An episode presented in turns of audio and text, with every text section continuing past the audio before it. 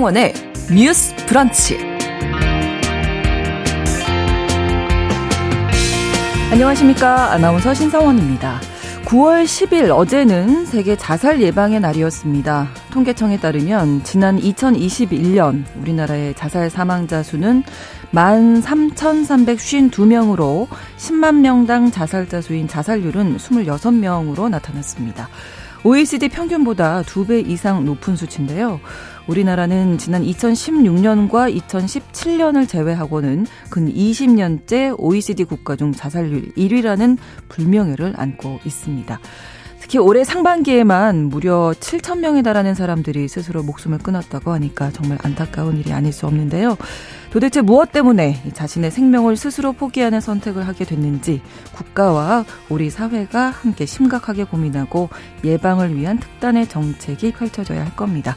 오늘 첫 번째 뉴스픽에서 이 문제 함께 고민해 보도록 하겠습니다. 오늘 더 국제 라이브에서는 지진으로 신음하고 있는 모로코로 가봅니다. 지난 8일 북아프리카 모로코에서는 규모 6.8에 달하는 강진으로 사망자만 2천 명이 넘었는데요. 중상자가 워낙 많아서 인명 피해 계속 늘어날 것으로 예상됩니다. 지진 발생 이후 구조 작업이 한창이지만 피해 지역이 대부분 산악지형인 탓에 여러 가지 어려움을 겪고 있다고 하는데요. 세계 각국의 구호의 손길이 이어져야 할 것으로 보입니다. 더 국제 라이브에서 긴박한 모로코의 상황 전달해 드리겠습니다. 9월 11일 월요일 신성원의 뉴스 브런치 문을 열겠습니다.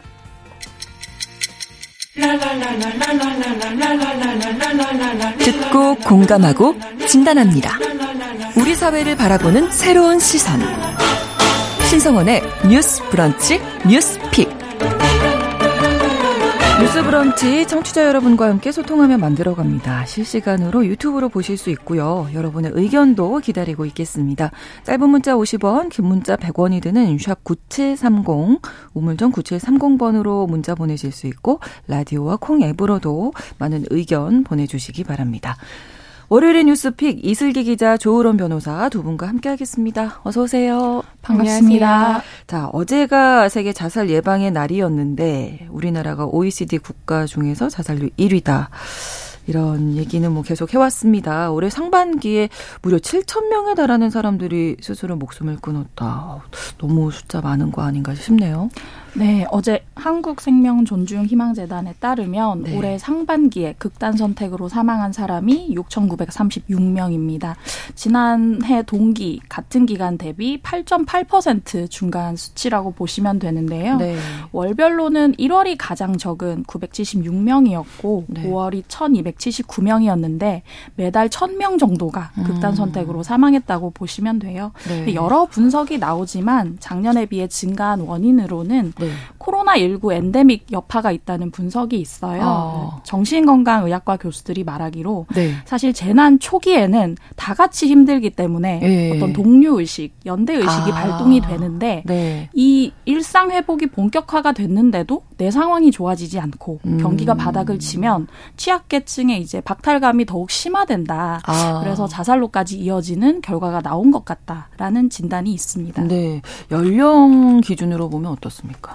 네, 연령으로 보면 40대, 50대, 60대 사망자가 전체 절반 이상입니다. 아, 그렇군요. 54.2%고요. 그 중에서도 50대가 전체 자살 사망자 중에 5명 중 1명꼴로 모든 연령대에서 가장 많았거든요. 음. 그 중에서도 50대 남성이 1046명으로 75.7% 이제 50대 중에 남성이 75.7%로 아. 가장 많았습니다. 네. 이거 가지고 여러 가지 분석이 있는데요. 네. 일단 자살의 원인 중에 경제적인 문제가 차지하는 비중이 굉장히 큰데 중장년층에서 경제적인 어려움을 겪으면 가게 전체가 휘청 그렇죠. 있는 결과가 있잖아요. 네. 특히나 50대 남성이 이렇게 많이 극단 선택을 한 이유로는 음.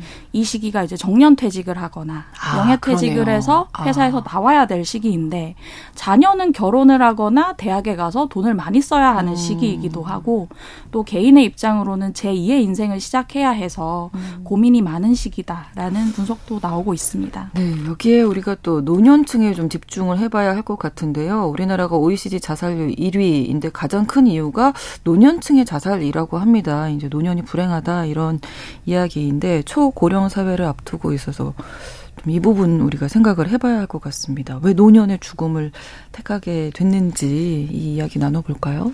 네, 우리나라가 이제 초고령 사회로 진입하는 게 불과 2년밖에 안 남았다고 합니다. 이제 네. 통계청에 따르면 2025년이면 우리나라 국민 중에 5명 중에 1명, 그러니까 20.6%가 65세 이상 고령자라고 하고요.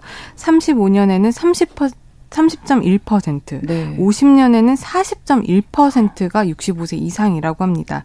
이제 우리나라는 안 그래도 지금도 노인 자살률이 가장 높은데 이렇게 초고령 사회 그리고 2050년에는 40%가 음. 노령 인구인데 자살률이 뭐 계속해서 높아진다라고 한다면 정말 그야 급수적으로 자살하는 인구가 더 는다라는 것인데요. 이 그 원인은 굉장히 다양하고 복잡한 것으로 전문가들이 분석을 하고 있습니다. 이제 기자님께서도 말씀을 하셨지만 우리가 좀 더 살펴보면 가족 구조가 변화를 해서 예전에는 뭐 이제 다 같이 모여 살던 대가족에서 핵가족화 되고 네. 이제 개인주의가 많이 되다 보니까 가족이라고 해도 예전만큼 왕래가 서로 없고 그러다 그렇죠. 보니까 외로움, 우울감, 음. 고립감 이런 것들에 빠지고 있고요. 또 이제 은퇴 이후에 사회적으로 네. 역할이 축소되거나 상 실되다 보니 네. 거기에서 오는 또 상실감 이런 것들이 음. 많이 있어지는 것이고 또 배우자가 사망하는 것도 어, 하나의 네네. 원인으로 좀 꼽더라고요. 그리고 또 신체 기능 저하라든지 음. 경제적 인 어려움 이런 문제들이 여러 가지가 이제 복합적으로 이런 극단적인 선택의 원인이 되는 것이 아닌가라고 있다고 분석을 하고 있고요. 네. 특히 이제 또 나이가 드시면서 인지 능력이 저하가 되잖아요. 네, 네. 이제 그렇게 되면 이제 감정 조절 능력이나 어떤 판단력이 조금 흐려질 수가 있어서 음. 충동성이라든지 공격성이 증가해서 네. 이제 문제를 해결하는 방법이 조금 더 극단적인 방법을 쓰다 음. 보니까 또 이렇게 극단적인 선택까지도 이어지는 부분들이 많다라고 여러 전문가들이 분석을 하고 있습니다. 네. 네 조금 부연을 하자면 이제 한국의 그 노인 자살률과 더불어서 같이 많이 비교되는 수치가 노인 빈곤율인데요. 네. 아시겠지만 OECD 1위고요. 이제 2019년 기준으로 43.2%인데 OECD 평균보다 3.2배나 많은 수치거든요. 음. 그 이유가 무엇인가를 따져보면 이제 노인들의 소득을 비중별로 살펴봤을 때 네. 노동 소득이 차지하는 비중이 여전히 높고 그래서 은퇴를 음. 했음에도 계속해서 일자리를 찾아야 하는 상황인데 네. 문제는 이 일자리 일자리가 굉장히 질 낮은 일자리라는 점입니다. 그렇죠. 뉴스픽에서도 뭐 자주 소개드렸지만 음. 뭐 경비원 같이 초단기 일자리, 최저임금도 잘 보장을 못 받는 그렇죠. 일자리를 전전하는 경우가 많고요. 그리고 국민연금 같은 공적 연금이 네. 그래서 이제 노년기에 어느 정도 소득을 보장해 줘야 하는데 한국 같은 경우 굉장히 보장성이. 낮다는 얘기들이 많이 나오고 있어요. 네. 그리고 이제 그 평생 생애에 걸쳐서 가장 오래 일했던 일자리, 그러니까 가장 주된 일자리가 되겠죠. 여기서 은퇴하는 연령이 음. OECD 평균 대비 한국이 굉장히 낮습니다. 아, 49.3세면 인생에서 오. 가장 긴 일자리에서 은퇴를 하고 있거든요. 네. 그게 그나마 남성은 51.2세에 은퇴를 하는데 음. 여성은 47.6세면 아, 자기. 인생에서 가장 길게 음. 일했던 일자리에서 그만두는 거예요. 그렇게 은퇴한 분들이 어디서 일하나 봤더니 취업자 3명 중 1명, 이제 55세에서 64세까지 취업자 3명 중 1명은 소득이 낮고 고용 안정성이 떨어지는 음. 비정규직에 종사를 했고요. 근데 한국에선 이렇게 30% 넘게 비정규직에 노년층이 종사를 하는데 네. OECD 평균 이 나이대 이제 사람들이 어디에 일하나 네, 봤더니 네. 7.5%만 비정규직에 종사를 했다는 아, 겁니다. 그러니까 한국의 음. 노년 일자리의 질이 얼마나 낮은가를 알 수 있는 수치라고 보시면 될 것 같습니다. 네, 외로움 있으시죠. 또 일자리 이렇게 없어서 또 빈곤 문제, 또 질병도 아무래도 네, 그렇죠. 이런 문제들이 어 노년의 어 이런 안타까운 선택을 할 수밖에 없게 만든다. 이렇게 분석이 나왔고 또 상반기 올해 상반기 보니까 미래 세대 청소년들 자살이 또 늘었더라고요. 이 부분도 좀 걱정인데요. 네, 이제 청소년이라고 하면 19세 이하 청소년을 네. 우리가 생각을 하면요. 자살 사망자가 작년 상반기에는 167명이었어요. 네. 그런데 올해에는 벌써 197명, 18%가 증가를 했고요. 특히 여성 청소년 같은 경우에는 네. 작년에 네. 73명이었는데 올해 108명. 그러니까 벌써 48%나 증가를 한 겁니다. 음. 전체 집단 중에서 여성 청소년이 특히 증가율이 가장 높다라고 음. 보고 있는데 여러 가지 원인들에 대한 통계들이 있어요. 특히 질병관리청에서 전국 중학교 1학년부터 고등학교 3학년 학생들을 조사를 해봤는데요. 네. 2021년에 최근 12개월 동안 심각하게 자살을 생각한 경험이 있는 학생이 14.4 3%고요. 어. 여학생이 17.9%, 남 학생이 10.9%고 이렇게 생각한 경험이 있는 학생도 10%가 훌쩍 넘어가는데 실제로 구체적인 계획을 세운 경험이 있는 학생이 4.5%고 오. 시도를 해본 경험이 있는 학생이 2.6%라고 합니다. 이것도 그러니까 꽤 높은 거죠. 우리 학생들이 100명 중에 실제로 2명, 3명은 시도까지 갔다라는 거라고 하니까 굉장히 높은 수치라고 하고요. 또 한국 청소년 전, 정책연구원에서 전국 초등학교 4학년에서부터 6학년, 중학교 학생들, 고등학교 학생들 또 조사를 해봤더니 네. 최근 1년간 죽고 싶다는 생각을 가끔 한다. 라는 질문에 답한 비율이 27.9%고 자주 생각한다가 5.6%예요. 어. 그러니까 30% 정도의 학생들이 죽음에 대해서 생각을, 하는 거예요. 그리고 네. 죽고 싶다는 생각을 하는 이유로는 제일 큰 원인이 학원 문제가 음. 44.3%로 제일 컸고요. 네. 미래에 대한 불안, 그러니까 진로에 대한 음. 고민 이런 것들이 21.6%, 가족 간의 갈등이 16.8%, 기타가 11.1%라고 하는데 네. 지금 청소년 사망 원인 중에 자살 비율이 거의 50%라고 합니다. 그러니까 청소년들이 아, 사망하는 원인을 아, 딱 해봤더니 예.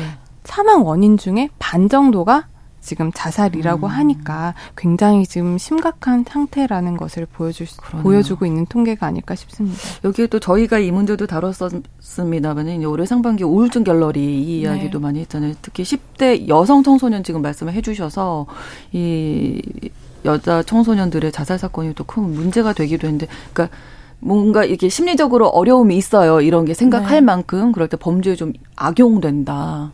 이 부분도 한번 짚어봐야 할 것 같습니다. 네, 이거 관련해서 분석 중에 제가 제일 와닿았던 게 이제 백정우 경희대 정신건강의학과 교수가 뭐라고 했냐면 네. 이렇게 마음이 우울할 때 네. 예를 들어 주위에 도움을 청하거나 네. 뭐 가족에게 도움을 청하는 게 아니라 우울증 갤러리에 호소하는 사회라는 거예요. 이게 정말 문제적이라고 그러니까요. 보시면 되는데요. 네. 그 DC 인사이드 우울증 갤러리라는 곳에서 이제 촉발된 그 여, 여학생의 자살 사건에 대해서 많은 분들이 기억을 하실 겁니다. 네. 지난 4월에 서울의 한 고층 빌딩에서 이 여학생이 SNS 라이브 방송을 켠 채로 투신을 했고요. 음.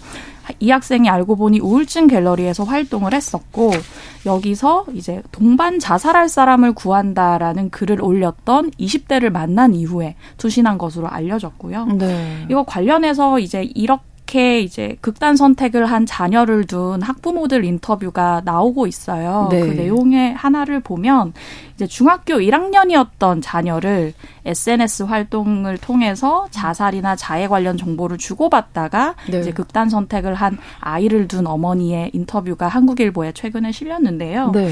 그 아이의 이제 SNS를 나중에 어머니가 봤더니 아무렇지도 않게 자기 극단 선택에 관한 찬반 투표를 올렸고 와우. 그리고 여러 사람들과 불특정 다수와 자살 관련 정보, 자해 관련 정보를 주고받았더라 하시는 음. 거예요. 어머니 입장에서 정말 억장이 무너지는 그런 상황이었을 네. 텐데요.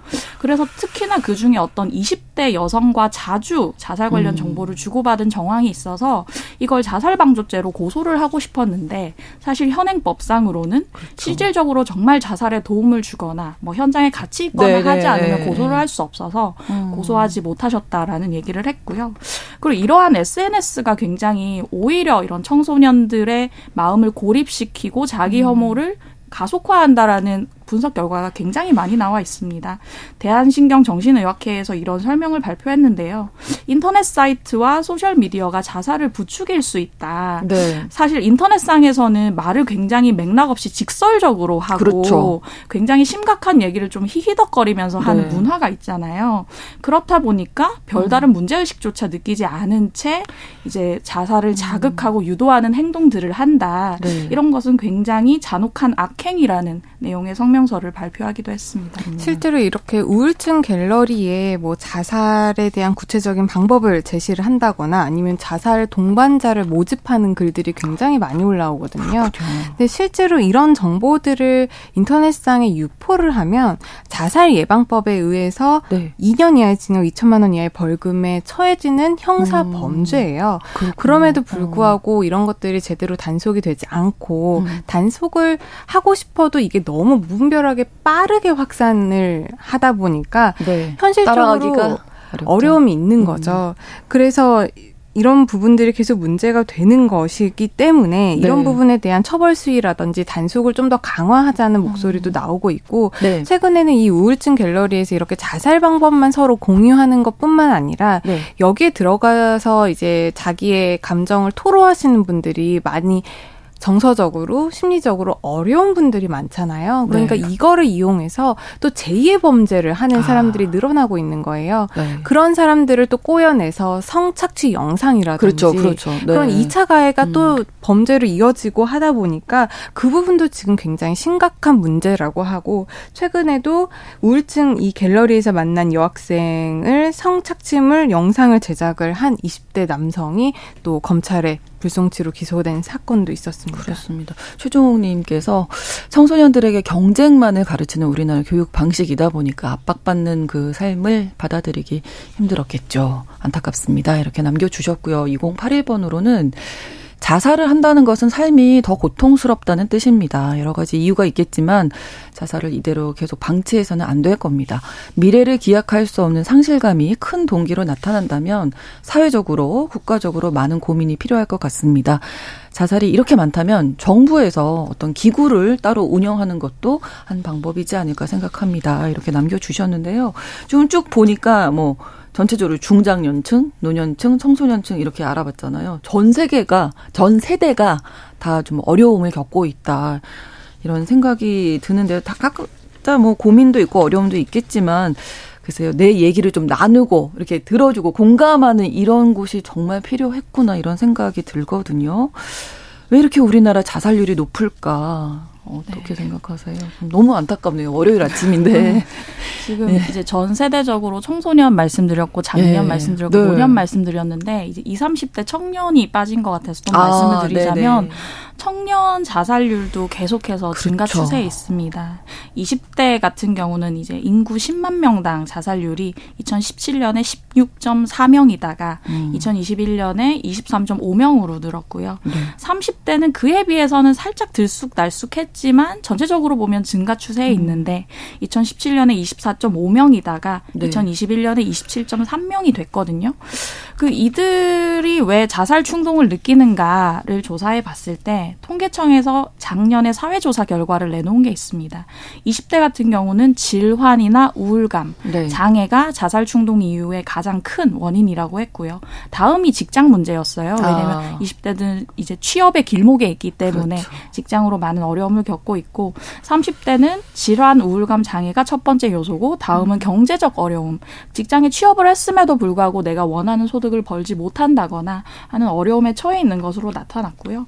사실은 20대, 30대가 이러한 경제적 어려움도 갖고 있지만 음. 그 자발적 타발적 타발적이라고 해야 될까 타의적으로 사회적 네. 고립으로 이어지는 감이 있어서 음. 어떻게 보면 이런 게 우리가 예전에는 독거 그렇죠. 노인 분들에게 적용되던 모습이라고 볼 수 있는데 이 30대도 사회적으로 굉장히 어. 고립되는 어. 양상을 보이고 있다라고 네. 볼수 있고요.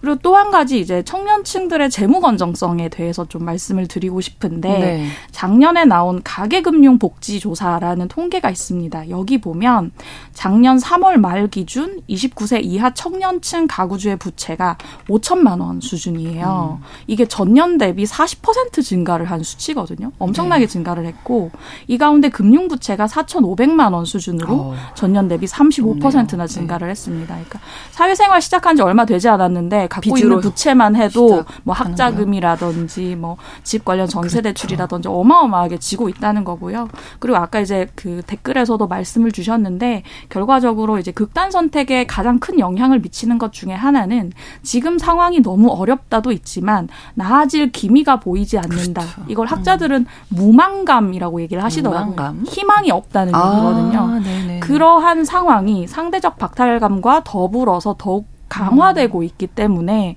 이러한 기제가 좀 어느 정도 해소되지 않는 이상은 그러네. 계속해서 음. 다 괜찮은데 나만 좋아지지 않아라는 마음이 그렇죠. 즉각적으로 해소되긴 조금 어려워 보이는 음. 상황입니다. 그리고 또 아무리 노력해도 희망이 없다. 지금 네. 말씀해 주신 것처럼 그러면 뭐 이런 생각 해보게 되겠죠. 세대별로 뭐 이유가 조금씩 다르긴 했지만 우울감이 뭐 전체적인 모든 세대에 좀 걸쳐 있어서 우리 국민들의 정신 건강에 대한 것 좀 놓치면 안 되겠다 이런 생각이 또 들었는데요. 정부가 2027년까지 자살률을 30%까지 감소시키겠다 이런 목표를 가지고 있다면서요? 네, 지금 30% 감소시키겠다라는 목표를 가지고 30% 감소시킨 숫자가 이제 18.2명이거든요. 아, 네. 2027년까지 18.2명으로 낮추겠다라는 목표로 5차 자살 예방 기본 계획을 지난 4월에 확정해서 발표를 했는데요. 네. 현재 20대에서 70대를 대상으로 10년마다 이루어지는 정신 건강 검진이 있어요. 네. 근데 이게 10년마다 하다 보니까 이게 너무 텀이 길다 있다라고 해서 신체 건강 검진 같은 경우는 이제 2년마다 실시를 하니까 정신 건강도 2년마다 검진을 하자라는 부분이 하나가 있고요. 또 검사 질환 같은 경우에도 현재는 거의 우울증 정도만 이제 검사를 했는데 이것을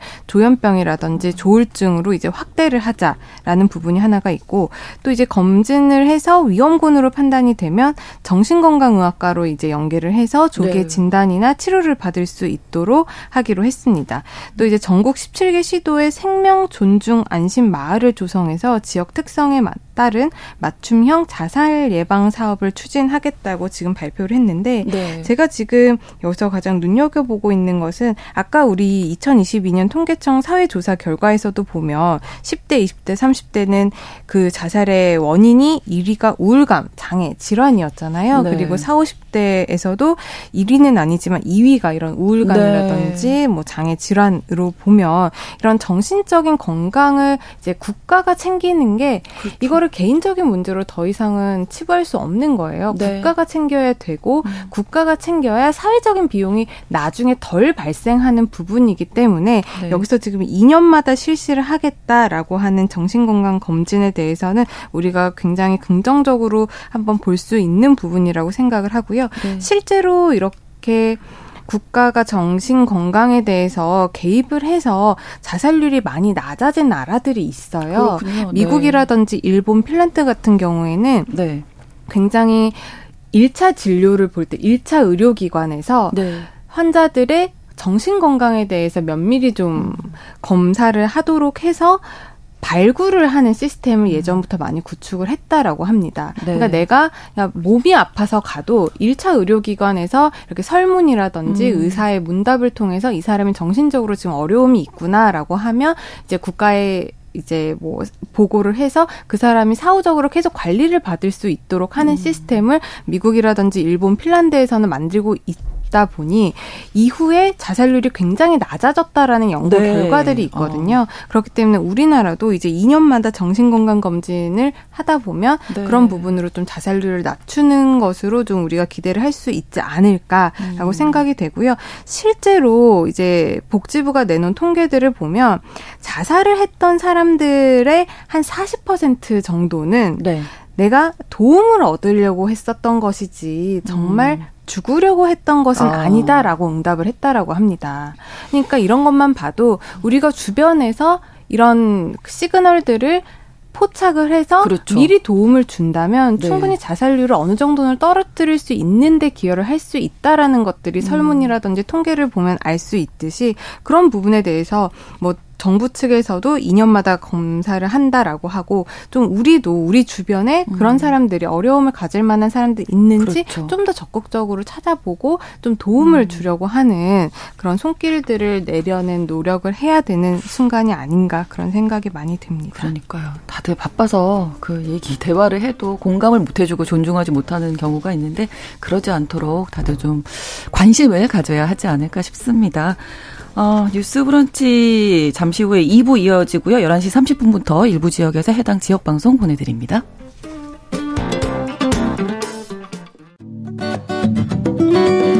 여러분은 지금 KBS 1라디오 신성원의 뉴스 브런치를 함께하고 계십니다.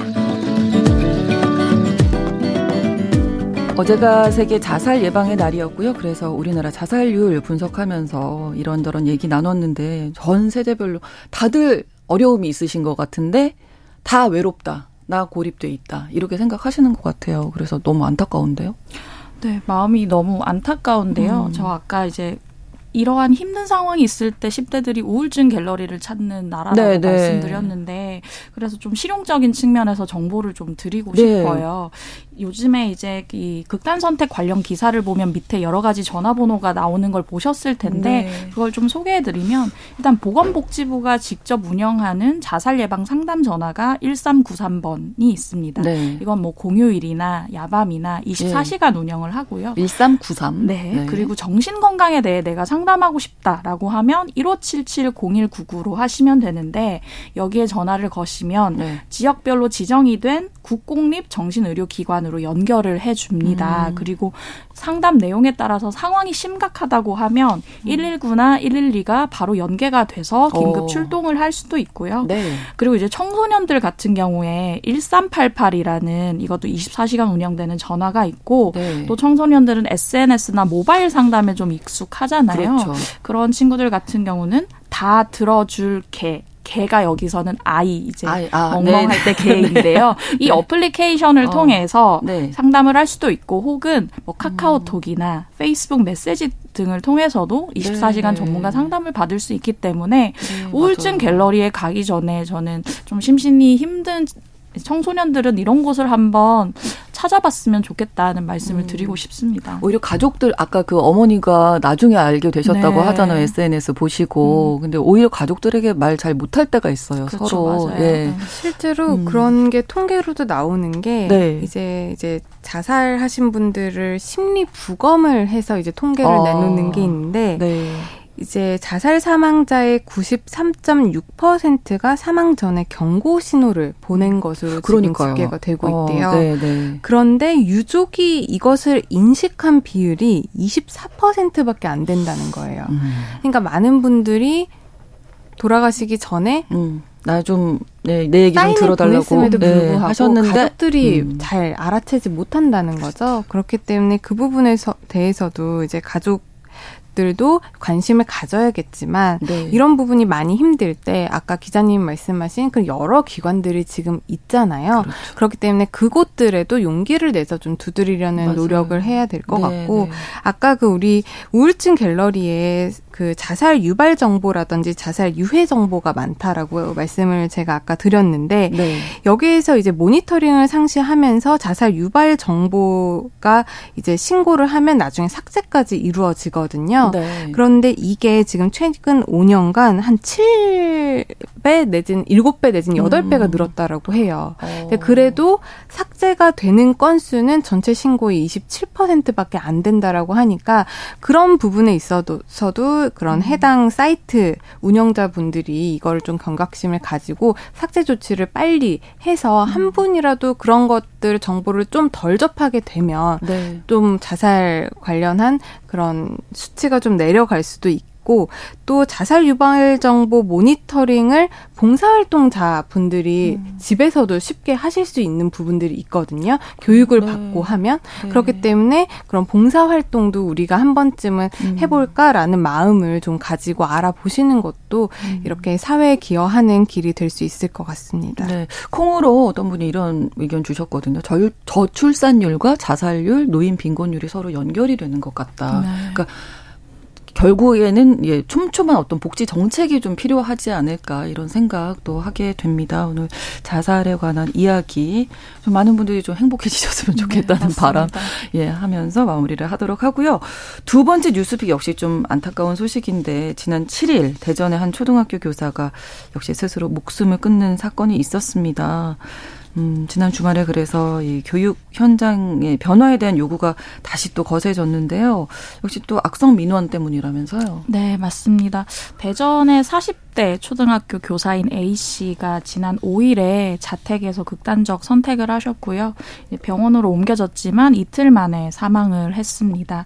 이제 대선 대전 교사 노조와 동료 네. 교사들에 따르면 이분은 이제 2019년에 대전의 한 초등학교에서 근무하던 중에 네. 학부모로부터 아동학대 고소를 당했고요. 수년간 악성 민원에 아. 시달렸다라고 알려졌어요. 네. 이분이 생전에 직접 남기신 글이 있는데요. 네. 이제 최근에 서희초등학교의 교사 가 사망한 이후에 네. 초등학교 교사가 이제 전국의 교사들을 상대로 교권 침해 사례를 모집을 했었거든요. 네. 근데 이 고인이 나도 그러한 사례가 있다라고 하면서 제보를 하셨던 거예요. 음. 내용을 보면 2019년에 초등학교 1학년 담임을 맡았는데 네. 우리 반에 지도가 어려운 학생이 4명이 있었다. 그 중에서도 한 학생 같은 경우는 이제 친구를 특정 친구를 계속해서 폭행을 해서 이 친구를 교장실에 보냈더니 어. 그거 가지고 이제 상대 학부모가 나를 아동학대로 고소를 했다라는 이런 어. 내용이었고요. 네. 근데 그 와중에 이 학생 지도 과정에서 학부모와의 소통은 오롯이 다 내 몫이었다라는 얘기를 해서 학부모가 직접적으로 뭐 전화가 오거나 연락이 음. 오기도 하고 학부모가 이제 교무실로 찾아왔는데 네. 수업 도중에 그 상황을 보고 교감 선생님이 교무실로 오라고 해서 갔더니 학부모가 사과를 요구했다. 그 상황에 교장 선생님과 교감 선생님이 있었지만 아무도 나에게 도움을 음. 주지 않았다라는 내용을 쓰셨습니다. 네. 학부모가 이제 이 고인을 아동학대 혐의로 신고한 이후에 결과적으로는 경찰 검찰 조사를 거쳐서 이분은 무혐의 처분을 받은 어, 상황이었습니다. 어, 네네. 네. 어, 무혐의 처분을 받았고 지금 아마 현재는 다른 학교에 근무하고 계셨던 것 같은데 그래도 예, 이런 선택을 하게 되신 거군요. 그러니까 고인이 어떻게 보면 내가 다 이 민원을 처리해야 한다. 학교 측, 뭐 교육 당국으로부터 아무 도움을 받지 못했다. 앞서서 저희가 자살률 이야기하면서 고립감 이런 얘기했잖아요. 네. 이거 좀 연결되지 않나 싶은데요. 네, 맞습니다. 그러니까 그 이분이 자신의 남편분한테도 굉장히 음. 토론을 많이 했다고 하는데 남편분이 그러셨다고 해요. 왜 학교에서 도와주는 사람이 없느냐라는 음. 얘기를 하셨다고 하는데요. 실제로 이분이 이 상황에 너무 너무 힘들어서 이제 학교에 교권보호위원회를 열어달라고 요청을 했지만 네. 받아들여지지 않았고요. 대신에 학교폭력대책위원회에서 이 해당 가해 학생이 특정 학생을 폭행을 한 정황이 있잖아요. 네. 그래서 이 학생에게는 학 내외 전문가에 의한 심리 상담과 조언을 받아라라는 1호 처분 정도만 내려졌다고 하고요. 음. 그리고 이게 경찰 검찰 이 조사를 거치면서 10개월간 상황이 이어졌거든요. 그래서 이분이 굉장히 혼자서 기나긴 싸움을 하시느라 힘이 들었다라는 얘기가 전해지고 있습니다. 네, 2019년에 있었던 일이 4년이 네. 4년 전의 일인데요. 고인에 대한 추모의 발길 계속 이어지고 있겠죠. 네, 생전 근무한 초등학교에도 설치된 분향소가 15일까지 운영한다라고 하고 있고요. 또 실제 그 사건이 있었던 그 초등학교에도 11일 오후 3시까지 분향소를 운영한다고 하고 많은 동료 교사나 제자, 시민들이 추모를 하고 있다라고 합니다. 특히 분향소 맞은편 벽에 메모지가 가득하다고 하는데요. 네. 이제 조문을 오신 분들이 고인을 위로하는 글들 그리고 대전시 교육청 그리고 학교의 안일한 대응을 강하게 질타하는 내용들이 주를 이루고 있다고 합니다. 네. 자 그러면 이제 동료 교사들이 지금 사건 당시의 교육감이라든지 교장이 책임져라 이렇게 이야기를 하고 있는데 이게 지금 조금 시간이 지나서 이게 가능한 건가요? 충분히 증거가 있으면 증거가 있으면 이제 충분히 아. 고소 고발이 이루어지면 수사가 가능하고 실제로 처벌도 이루어질 수가 있을 것 같은데 실제로 어떤 적극적인 행위가 없으면은 사실 음. 형사법적으로 처벌하기는 조금 어렵습니다. 네. 물론 뭐 직무유기나 이런 거를 생각을 해볼 수가 있겠지만 형사법으로 처벌하기 위해서는 굉장한 이 엄격하게 구성 요건에 딱 들이맞은 행동이 있어야 되는 거거든요. 아, 그렇기 그렇구나. 때문에 그런 부분들이 입증이 잘 될지가 사실 좀 미지수이긴 음. 하고요. 또 그 학부모 관련해서도 그런 갑질이라든지 악성 민원에 대해서는 현재 뚜렷하게 뭐 협박이라든지 모욕죄가 성립할 만한 행위가 있으면 모를까 이제 계속 연락을 했다 민원을 제기했다 이것만으로는 음. 형사법적으로 처벌할 수 있는 근거가 조금 미비한 관계로 좀 어려울 수도 있죠. 네. 자, 여기에 요즘 교육 현장에 또 하나 논란이 있는데요. 어린이들이 체험학습, 수학여행 갈 때 노란 스쿨버스를 타야 한다. 이런 교육부 지침이 내려져서 일단은 이 스쿨버스, 노란 스쿨버스, 노란 버스라고 일명 이야기를 하는데 이게 어떻게 된 건지.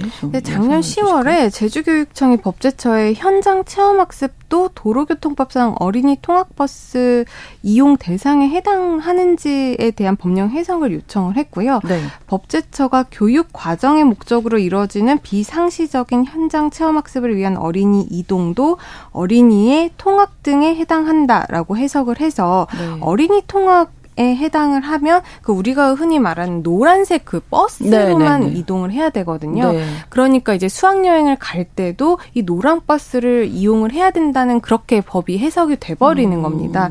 그렇기 때문에 많은 혼란이 빚어졌고 혼란이 지속되니까 그 부분 관련해서 경찰도 이 부분이 노랑버스로 운행하지 않더라도 불법이긴 하지만 당분간은 관련 단속을 하지 않겠다라고 음. 했습니다. 하지만 이제 학교에서든 이게 불법이긴 하니까 네, 처벌은 하지 않지만 불법이니까 네. 이제 할 수, 뭐, 여행을 가는 게 학부모들 네. 민원이라든지 여러 가지 부담스러울 수가 있겠죠. 네. 그렇기 때문에 많은 부분들이 지금 취소가 되고 있는 상황이라고 합니다. 네. 저희 아이도 지금 체험학습 취소돼서 너무 실망했는데요. 네. 어, 당연히 뭐 어린이 통학버스 이렇게 안전한 그런 노란색 어떤 장치가 돼 있는, 네, 설치가 돼 있는 버스가 있으면 당연히 안전을 위해서 너무 환영하고 좋겠지만 이게 부족하다는 게 문제잖아요, 지금 상황에서는. 그렇죠. 이제 전국의 대형 어린이 통학버스는 2,400여 대 뿐인데요. 예. 대부분 9월에서 11월 사이가 이제 아이들 뭐 소풍 그렇죠. 그 체험학습 성수기라서 네, 네, 네. 이 현장학습 감당하기엔 굉장히 적은 숫자이고요. 음. 그리고 이 연합회 전세버스 연합회에서 얘기하는 것은 정부가 얘기하는 노란 버스로 개조하기 위해선 대당 400에서 500만 원 정도가 든다는 아, 겁니다. 그렇군요. 말씀하셨던 통학버스 같은 경우는 노란색으로 칠하는 것뿐만 아니라 어린이 하차 확인 장치가 있어야 되고요. 네, 네. 어린이의 신체 구조에 맞는 안전띠를 설치해야 되는데 여기에 그만큼의 아. 돈이 든다는 것이고요. 또 추가로 지금 전세버스 업계가 줄줄이 취소돼서 네. 힘들다. 우리 피해액이 160억 원이다라고 어. 주장을 하고 있고요. 네. 뿐만 아니라 아이들이 많이 찾는 체험 학습자, 뭐 예를 들면 에버랜드 같은 것도 네. 예약들이 다 취소가 돼서 아. 이런 것들이 보통 후불 결제를 하거든요. 그렇죠. 그런데 지금 이제 취소가 돼서 이게 다른 음. 예약을 받지 못했기 그렇죠. 때문에 너무 힘들다는 지금 울상이 나오고 있는 상황입니다. 어쨌든 지금 이제 2학기 단속은 미루겠다. 있고 하지만 지금 뭐 계속 취소가 이어지고 있는 상황인 거잖아요. 네. 네, 몇 군데 교육청에서는 이제 만약에 이 현장 체험 학습을 가서 사고가 났을 경우에도 우리가 전적으로 책임을 지겠다라는 음. 입장을 발표는 했지만 현장 교사들 상황에서는 지금 교권 침해 논란이 한창이잖아요. 그렇죠. 근데 현장 체험 학습에 노란 버스를 이용하지 않고 갔다가 사고가 생기면 그렇죠. 더욱 빌미를 제공하는 꼴이 되기 때문에 음. 더욱 사리고 있는 상황이고요. 음. 그러다 보니까 이제 인생 첫 수학 여행, 체험 학습으로 마음 졸이고 음. 있던 설레하던 아이들이 지금 이 상황에 피해를 겪고 있다. 있다라고 맞아요. 보시면 될 것 같아요. 왜냐하면 지금 코로나19 때문에 한 2, 3년 네. 동안 학교를 다녀도 소풍도 한 번못 그렇죠. 갔거든요. 이제 어 갈 수 있겠구나 하고 있는데 지금 이걸 네. 못 가니까 아이들이 얼마나 실망했겠습니까. 음. 자, 교육부가 법제처에 재해석을 요청했다고 하는데 어 그 사이에 뭐 체험 학습 포기하는 학교 계속 나오겠는데요? 아무래도 그렇죠. 그런데 이렇게 법제처가 맨 처음에 해석을 한 부분에 대해서는 네. 뭐 아이들의 안전을 생각한 이유도 네, 있겠습니다만은 네. 음. 현실적으로 차가 그만큼 네. 준비되어 있지 준비되고 못하다 했으면 라는 부분을 좋았겠다. 이제 좀 예, 예. 미처 살피지 못한 게 아닐까라는 생각이 들고요. 네. 그렇기 때문에 최근에는 이 비상시적인 이동 그러니까 뭐 일회성이나 뭐 네. 그러니까 비상시적인 이동은 이 어린이 통학에서 제외를 해서 기존처럼 전세버스로 음. 그냥 다니게 해달라라는 도로교통법 개정안까지 지금 올라와 있는 상황입니다.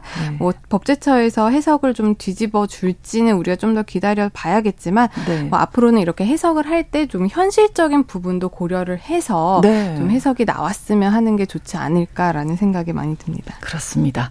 자 그리고 앞서서 이제 자살 예방의 날 이 관련 이야기하면서 여러 가지 정보 주셨었잖아요. 네.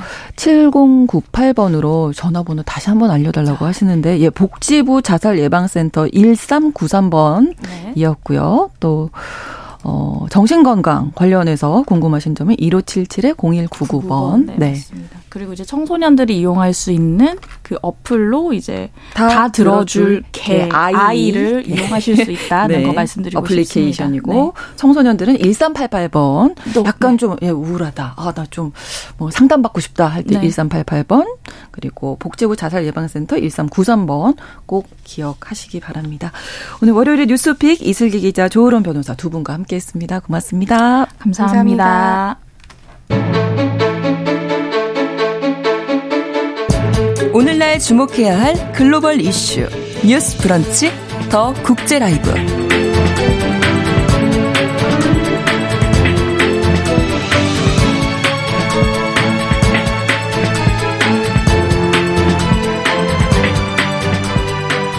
나라박 소식 전해드립니다. 더 국제 라이브 오늘도 외신캐스터 조윤주 씨와 함께하겠습니다. 어서 오세요. 네, 안녕하세요. 자 오늘도 두 가지 소식. 지난 주말에 많은 일들이 있었어요. 네. 인도에서 G20 정상회의가 열렸고 일단 그에 앞서서 모로코 강진 소식 궁금하실 텐데 네. 지금 어떤 상황인가요? 네, 강진이 발생한 시각은 지난 8일이었고요. 예. 규모 6.8이었습니다. 아, 마라케시에서 남서쪽으로 72km 떨어진 곳에서 이제 발생을 했고 네. 수도 라바트에서도 피해가 있었습니다. 어, 지금까지 이 모로코 정부 발표에 따르면 2,122명 사망했고요. 2,421명 부상을 입었습니다. 피해가 큰 지역이 산간 지역이 포함이 되어 있는데요. 그래서 음. 구조대원들이 접근하기가 어려워서 음, 좀 고전을 면치 못하고 있습니다. 일단 중장비가 제대로 공급되지 않았기 때문에 주민들이 거의 맨손으로 구조 작업 벌이고 있고요. 네. 구조대가 들어간다고 하더라도 뭐 삽이나 곡괭이 이런 것들로 잔해를 음. 파헤치고 있는데 외신에서는 잔해 밑에서 사람 목소리가 들리는데 바로 꺼낼 수 있는 장비가 없다 이렇게 마을 주민의 말을 전하기도 했습니다. 네. 이런 가운데 사망자가 만 명에 육박할 수 있다는 얘기 나오고 있는데요. 미국의 지질 조사국에 따르면 이번 지진의 인명 경제 피해 규모가 예상보다 훨씬 더 클 거라고 전망을 하고 있습니다. 어, 그, 이번 재해 때문에 만 명 이상의 사망자가 발생할 가능성 뭐 35%까지 나오고 있다고 하는데요. 아, 뭐 10만 명까지 발생할 수 있다는 얘기도 나오고 있습니다. 네. 이외에도 경제 손실 규모 10억에서 100억 달러 으로 1조 3천억 원에서 13조 원까지 발생할 수 있다고 하고요. 음, 이것보다도 훨씬 더 많은 금액의 피해가 발생할 가능성도 뭐 24% 이렇게 나오고 음, 있습니다. 생각보다 피해가 훨씬 크다는 생각이 네. 드는데 그 이유가 있다면서요? 맞습니다. 이제 뉴욕타임즈 보도로는 이 모로코의 전통적인 가옥 방식이 지진에 굉장히 취약하다고 아, 짚었습니다. 네. 이 모로코에서는 지푸라기와 진흙을 섞어서 벽돌 형태로 만들어서 이제 전통적인 가옥을 이렇게 짓는다고 하는데요. 네. 당연히 이 지역이 비가 많이 오지 않기 때문에 때문에 이 건축 방식이 있었는데 내진 설계 당연히 없고 없겠죠. 비가 많이 오면 취약합니다. 아. 1960년에도 예, 모로코 남서부 해안 도시에서 규모 5.8의 지진이 있었는데요. 그때 네. 이 지역에 살고 있는 인구의 3분의 1이 사망한 일이 있었습니다. 그래서 그리고 나서 어, 지진이 취약한 건물 구조가 문제가 있다라면서 뭔가 보완이 필요하다고 지역이 있었는데요. 네. 하지만 말씀인 것처럼 산간 지역은 어, 교통 접근성이 굉장히 떨어지고 있고 그렇죠. 구급차 들어가기 힘들고 음. 그리고 이제 주택가라고 하더라도 골목이 좁고 이렇게 꼬불꼬불한 네. 형태로 돼 있다고요. 그래서 건물이 무너지면은 길 자체가 아예 막혀버립니다. 네, 네, 그러니까 사람이 네. 나올 수도 없고 구조대가 들어갈 수도 없고 이런 어려움이 있다고 하는데요. 아, 그래서 이제 말씀 것처럼 1960년에 지진 발생하고 나서 내진 설계가 필요하다는 지적이 있었는데 경제적으로 이 나라가 아주 잘 사는 나라는 아닙니다. 그러다 보니까 내진 설계를 하는 것이 좀 현실적으로 힘들고 또 시골 지역 같은 경우에는 어, 건물을 짓는다고 하더라도 숙련도가 떨어진 건축업자들이 아. 지을 가능성이 높기 때문에 네. 어, 튼튼한 효과가 있겠냐? 예. 그게 좀 아. 사실 이제 현실적으로 좀 불가능했다라고 지적, 지적이 나오고 있습니다. 음, 세계 각국이 이 수색 작업에 동참하기 위해서 준비하고 있다고요? 네, 일단 모로코 정부가 공식적으로 요청한 건 아닙니다. 아, 아니긴 합니다만 일단 스페인 국방부가 구조대원 수십 명하고 이제 수색견 보내기를 결정을 했고요. 또 모로코와 국경을 맞대고 있긴 합니다만 2021년에 국교를 단절한 알제리는 어 폐쇄 상태였던 영공을 개방해서 인도적인 음. 지원과 의료 목적의 비행을 허용하겠다라고 밝혔습니다. 네. 어 프랑스 외교부는 모로코 정부가 어, 직접 요청한 건 아니긴 합니다만 그러나 필요하다면 언제든지 도와줄 준비가 돼 있다라고 밝혔고 네. 지금 한 200만 유로 정도 자금을 마련했으니까 필요하다면 언제든지 지원하겠다라고 입장을 밝혔습니다. 네. 자, 북아프리카 지역 주변 국가들이 또 아주 적극적으로 나서고 있다고요. 네. 뭐 튀르키아 같은 지역의 어 경우는 피해 지역에 텐트 1000개를 전달할 준비를 마쳤다라고 밝혔고요. 이스라엘 국가 응급 의료 서비스 측에서는 어 모로코 적신 월사의 회장과 연락을 해서 네. 필요하다면 몇 시간 안에 구조팀 바로 보낼 수 있다라고 밝혔습니다. 쿠웨이트 측에서도 모로코가 필요하다면 모든 구호 물품 지원하겠다라고 입장을 밝혔고요. 이런 가운데 축구 선수 호날두가 네. 자신이 가지고 있는 초호화 호텔을 지진 피해자들에게 개방했다고 합니다. 어, 네. 이 호날두가 모로코에 호텔을 가지고 있다고 하는데요. 네. 피난처로 개방했다고 합니다. 어, 객실이 174개 갖춰져 음. 있는 초호화 호텔인데 이걸 어, 무료로 이제 개방하겠다 밝혔고 뿐만 아니라 모로코 어, 축구 국가 대표팀 선수들도 지진 피해자를 돕기 위해서 헌혈 행렬에 동참하고 있습니다. 네, 정말 더 큰 피해 없이 구조 작업 잘 진행되길 바라고 우리의 예상이 틀렸다. 네. 이런 뉴스가 맞습니다. 나왔으면 좋겠습니다. 음. 자, 그리고 주말 동안에 인도에서 G20 정상 회의 열렸었는데요. 공동 선언 내용부터 먼저 정리해 볼까요? 네, 간단하게 좀 정리해 드릴게요. 일단 회원국들이 우크라이나 전쟁에 대해서 우려를 담은 공동 성명을 발표했습니다. 하지만 아, 전쟁을 일으킨 러시아를 직접 규탄한 내용은 포함되지 않았습니다. 음.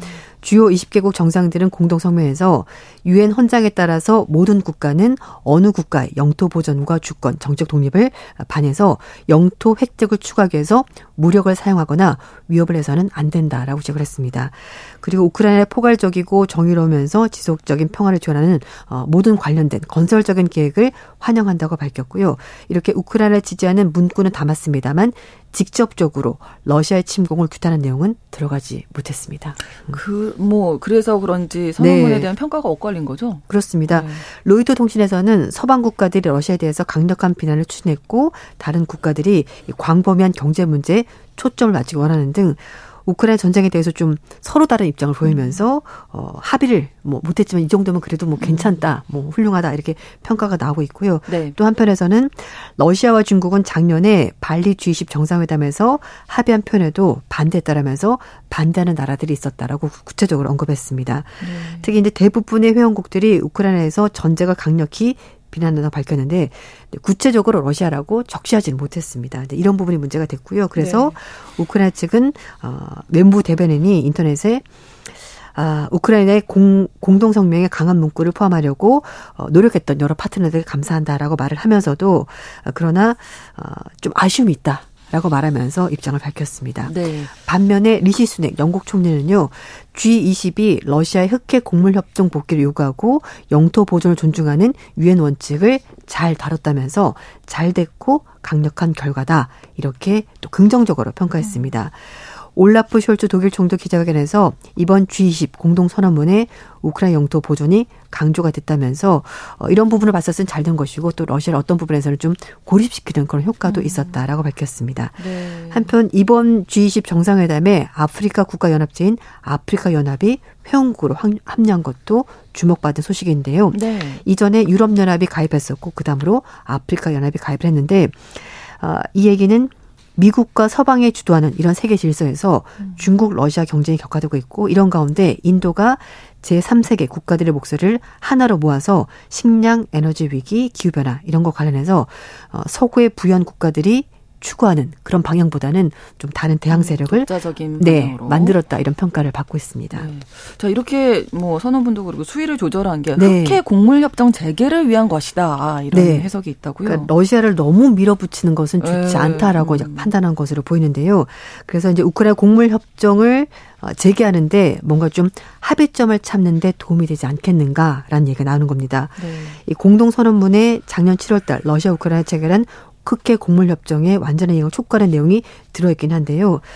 7월 아, 달에 러시아가 협정 재개 못하겠다라고 밝혔습니다. 네. 왜냐하면은, 어, 곡물 수출을 이제 유엔과 튀르키예가 중재하면서 흑해 통해서 우크라이나 곡물을 수출할 수 있도록 해줬는데 네. 서방이 제재를 하는 탓에 어, 러시아산 농산물, 비료가 수출을 못하고 있기 때문에 이걸 풀어줘야지 흑해 곡물 협정에 다시 들어가겠다고 러시아가 말을 하면 지금은 어, 고물협정이 파괴된 상태입니다. 그렇군요. 네, 지금 주요 20개국 정상회담 2008년에 처음 시작이 됐고요. 이제 이런 식으로 순번대로 돌아가기 음. 때문에 24년 미국 그리고 이제 뭐 브라질 이렇게 하면서 네. 거의 모든 국가가 한 번씩 아, 공 아, 의장국을 맡으면서 그렇군요. 지금 진행이 되고 있습니다. 네. 음. 한편으로 회의에 참석한 우리나라 윤석열 대통령이 우크라이나 지원 계획을 발표했어요. 네, 우리 돈으로 3조 원 규모의 우크라이나 지원 계획과 밝혔고요. 그러면서 네. 규범, 규범의 어 기반한 국제 질서 강화한다라 말하면서 우크라이나 전쟁 종식도 같이 얘기를 했습니다. 일단 금액이 상당히 큰 편입니다. 23억 달러 우리 돈으로 3조 원 규모가 되고요. 네. 일단 내년에 3억 달러 무상 지원하고 2025년부터는 대외 경제 협력 기금 통해서 20억 달러를 유상으로 지원한다고 합니다. 음. 어, 규모가 크기 때문에 앞으로 이제 재건 사업에 우리나라 기업들이 굉장히 적극적으로 들어갈 것으로 보이고요. 네. 또 전쟁을 겪어본 나라로서 그거 극복하는데 도움을 줬으면 좋겠다. 이제 이런 음, 취지에서 우크라이나 전쟁 이제 복구하는데 도움을 줄 것으로 보입니다. 네. 이외에도 윤 대통령이 중국과 일본 총리 각각 따로 만났고요. 음. 한중일 정상회의도 잘 개최해 보자라는 뜻을 전하기도 했습니다. 네. 음. 이번 G20 정상회의가 중국을 견제하는 의도도 포함됐다라고 볼 만한 내용이 있다고요. 네, 맞습니다. 시진핑 주석이 참석하지 않았기 때문에 아. 또 그런 부분이 얘기가 나오는데요. 예. 중국은 잘 아시겠습니다만 1대1로 계획을 하고 있습니다. 그러니까 해상과 육상으로 실크로드 연결하는데 음. 거기에 맞춰서 인도, 중동, 유럽을 철도, 항만으로 연결하자는 어. 어 다국적 인프라 건설 구상을 미국이 주도했습니다. 네. 유럽, 중동, 아시아의 경제 연결성을 높여서 중국 영향력을 좀 저지하는 음. 새로운 이니셔티브가 될 것으로 보이는데요. 어, 어쨌든 중국의 리더십 부재를 이용해서 대중국 전제를 이번 회의를 통해서 한번 미국이 음. 추진해봤다라고 볼 수가 있을 것 같습니다.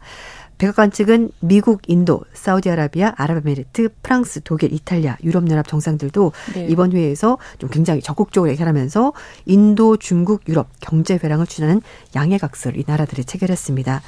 백악관은 두 대륙을 연결하고 또 경제적으로 통합을 강화하면서 경제 발전이 잘 될 거라고 기대한다라고 입장을 밝혔습니다. 네. 월세저널에서는 사우디 아랍에미리트 이스라엘을 철도로 연결하고 해상 운송을 통해서 인도와 유럽이 다 연결이 되는 거라면서 세계 최대 경제권 연결을 목표로 하는 것이라고 설명을 했습니다. 네. 네. 조 바이든 대통령은 뭐 중국을 억제할 의도는 없었다고 네. 하는데 국제 정세니까요. 네. 네 그러니까 공식적인 입장 은 네. 그렇긴 합니다만 네. 이번 경제 회랑 보면은 어 중국이 좀 배제하거나 견제하는 음. 것이 충분히 의도가 들어 있다고 볼 수가 있겠죠. 그렇습니다. 네. 더 국제 라이브 외신캐스터 조윤주 씨와 함께했습니다. 고맙습니다. 네, 감사합니다. 신성원의 뉴스 브런치 9월 11일 월요일 순서 마치겠습니다. 저는 내일 오전 11시 5분에 다시 오겠습니다. 고맙습니다.